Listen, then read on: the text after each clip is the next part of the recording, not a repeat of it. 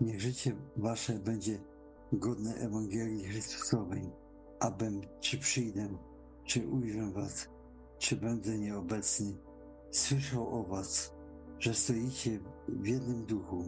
jednomyślnie walcząc z połem za wiarę Ewangelii. I w niczym nie dając się zastraszyć przeciwnikom, co jest dla nich zapowiedzią zguby, a dla was zbawienia i to od Boga, gdyż dla Chrystusa zostało darowane to, że możecie nie tylko w Niego wierzyć, ale i dla Niego cierpieć, staczając ten sam bój, w którym mnie widzieliście i o którym teraz słyszycie, że go staczam. Jeśli więc w Chrystusie jest jakaś zachęta, jakaś pociecha miłości, jakaś wspólnota ducha, jakieś współczucie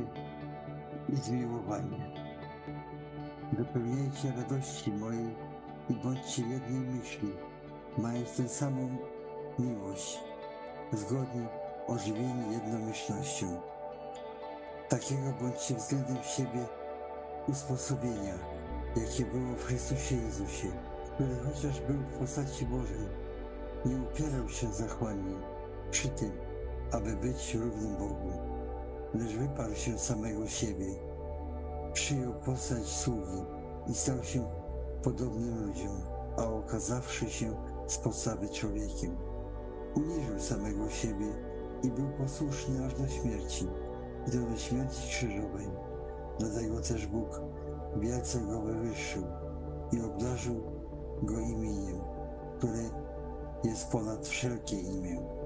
aby na imię Jezusa zginało się wszelkie kolano na niebie i na ziemi i pod ziemią. I aby wszelki język wyznał, że Jezus Chrystus jest Panem ku chwale Boga Ojca